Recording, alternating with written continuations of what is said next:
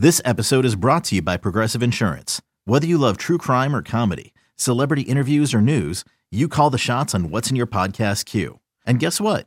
Now you can call them on your auto insurance too with the Name Your Price tool from Progressive. It works just the way it sounds. You tell Progressive how much you want to pay for car insurance, and they'll show you coverage options that fit your budget. Get your quote today at progressive.com to join the over 28 million drivers who trust Progressive. Progressive Casualty Insurance Company and Affiliates. Price and coverage match limited by state law. In celebration of opening day, we've got a special episode of the Moth Podcast for you. The theme is baseball and the surprising ways it connects people. I gaze out at the players on the field and then I, uh, I look over at my dad and I, I realize that in the silence between us that something has changed. It's like I'm seeing him for the first time. Two stories about baseball, family, and so much more. The episode's available right now. Subscribe to the Moth Podcast to make sure you hear it. Yeah, there should be some passion. This doesn't have to be boring, boring, boring. Hey, one thing the game needs is more people like you, you, you. Still have grown men run around tight pants. It's Mookie Betts. Daniel Bard. Steve Aoki. There's Saltalamacchia. This is Brock Holt. Hey, this is Jon Lester. Baseball is baseball. Baseball isn't boring. Welcome to Baseball Isn't Boring. Here's your host, Rob Bradford. All right, two more pitchers I want to ask you about. One is pitching for you, another is not. Uh, I will start with the one that's pitching with you and finish with the one who's not. Uh, a friend of the program, Michael Kopech. I've I've got a chance to be around Michael ever since you know when you were the, with the Red Sox organization, and uh, he's come so far. I mean, he's come so far in so many ways, and I really really enjoy talking to him. Um, and he's shown glimpses. I know that he was really banged up last year. Um, but he has so much potential. He's not the guy anymore, and correct me if I'm wrong. I'm not the guy who's going to be. Here's a video of me throwing 110 miles an hour, you know, with the with a 15 foot running start. You know, like not worrying about that. Um, but what's your take on Kopech? I think he's such an interesting guy. Yeah, he's been great, and uh, you know, having had him with the Red Sox and now with the White Sox, I, I've kind of seen the mellowing out of his personality. The the intensity and the fire is still there, but it's a, it's a more mature version of what I saw many years ago, uh, where he was young and and excited, but but also raw at the same time. And for me, I want to put him in the the best role where he's going to succeed. And um, you know, for a lot of pitchers, it's finding a sweet spot between role and preparation. And some guys overthink, some guys work out too much uh, you know, it's kind of solving what a pitcher needs uh, in between outings in order to get the most out of them. I think is a big part of of getting the most out of Kopech. So he's he's a tremendous athlete. I mean, at one point, one of the hardest throwers in the game, and that that velo is still in there. And so, just putting him in uh, a position where he can succeed and and let the ball eat and not have to overthink anything or over game plan or, or, worry about things, not have too much downtime is a big part of how we can support him uh, because he's a different guy than he used to be. Uh, but all that talent is still in there, and I'm really excited to watch him pitch in 2024. Do you remember? I mean, you obviously remember when he was young, and obviously he goes over in the Chris Sale trade, and that you, you trade for Chris Sale, you got to give up something. So, but your perspective back then about what he was, what he was going to be, and and like you said, we all thought, oh, he's the guy who throws 105 with who looks like Thor, you know. So, but now it's it's different. So, do you remember that? Do you remember like when when that trade was made, what your thoughts were? Yeah, and uh, I distinctly remember because he had been throwing well in the Arizona Fall League at the time, and um, you know we multiple different arms have been talked about in that trade. I remember I was in the room when it went down at the winter meetings, and uh, uh, you know Jason Groome's name was in there, etc. Uh, but Kopech had been throwing 100 in the fall league, and and teams were on him, and so um, you know just at that time, guys that throw 100 plus for me really have a chance to be elite leverage relievers or closers. Um, I kind of saw him as like potentially one of the better closers in the game mm. with ability to throw 101, 102, etc.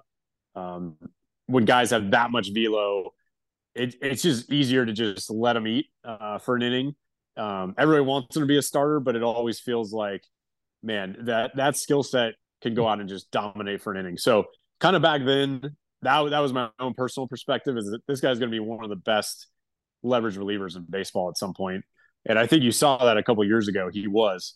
Um, so the you know the future is still so bright for him, and ultimately, I just want him to be in a role that he's comfortable with, and he can let all that physicality shine through because he's he's a specimen. He's put together, and you just stand around him and you you feel really insecure about yourself. yes, uh, that's how put together he is. Yeah, and now and and and he's such. It was so good to catch up with him a couple different times this year, and like I said, I mean, I remember going through the whole deal with him as you guys did. I mean, I remember him walking by with a cast. Why do you have a cast? And then you find out you get a fight with a roommate and like all of that stuff. And now you land like this guy who is a very thoughtful guy and, and a good guy. And, and by the way, I can't let you go like without asking you what's it. Not everybody is in a room for a Chris Sale trade. I mean, that must that must have been fun, right? Wild. I don't know. I mean, it was it was one of the bigger trades, um, you know, in the game for a while, and to to watch it go down, to see the back and forth. Um, you know, Dombrowski would would field the calls, and uh, I remember we were just kind of like spitting through names and trying to get the valuations right, and it was just a lot of fun. When that one happened, that was a big deal because we knew we were all in, and we were going for it, and it, it was pretty exciting. Yeah, I mean, I remember Dave. He was in such a good mood. He was such a good like after the fact. Um, speaking of which, this is this is how much of a pro that I am. I'm morphing into the Chris Sale conversation. You had put up after his trading when I was on the zip line, uh, a it, it looked like a, a slow motion camera version of a fast his fast best fat one of the most unique fastballs. I forget exactly what you tweeted up, but one of the most unique fastballs which obviously leads me to okay, tell me about it. Tell me about your perspective of a healthy Chris Sale, what that's like, why you put that video up, what's different about him. Yeah, I mean, every picture I've seen for the last six or seven years is me walking around Fort Myers with a, with a camera and a tripod. You know, every article somehow that got into all the uh, stock photo agencies, and so I I took all these high speed videos uh, for years, and some of them, you know, creative aesthetic angles, just because I wanted to watch from like the batter's perspective. Um, so I had set up high speed cameras behind home plate just to see what does Chris Sale's fastball look like from behind the catcher. Uh, what does the umpire see? What does the batter see? And just the aesthetics of, of that particular fastball that I posted. Um, you know, Chris has an amazing delivery. He's this skinny, wiry, tall. He strides cross body. He jumps after he throws towards first base and and kind of slings it, kind of launches it, and he just has like perfect spin on the baseball. So the way that he, I mean, I always think back to 2017.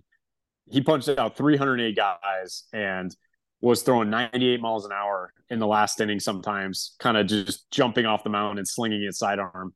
It was one of the most beautiful things I've ever seen and then to get to watch it under high speed camera um, just aesthetically was was incredible and so i have just tons of footage like that and it's just it's just fun to appreciate the talent that he has um, so i had seen alex cora post something on instagram and uh, kind of dove into my hard drives and uh, I, I had remembered that video clip in particular that i've probably watched it a thousand times and i just wanted the rest of the world to appreciate the beauty of Chris Sale's fastball in slow motion. And uh, it, it's really just amazing how he just like stares down the barrel of that fastball throughout the whole clip and just is so poised, so balanced. And uh, it's it's really fun to watch. Well, that's the thing is that I look at it and I'm like, that's a cool image. You look at it as saying, look, where's his fingertips? Where are his eyes? Where's his balance? All of that, right? Yeah, he's uh very special at what he does. You wouldn't teach that delivery to other pitchers, but when pitchers organically have a delivery like that and they can still uh, repeat themselves pitch after pitch and produce elite velocity or spin or pitch shapes, uh, you just tip their cap because as a coach, you just don't want to disrupt uh, that kind of art on the mound.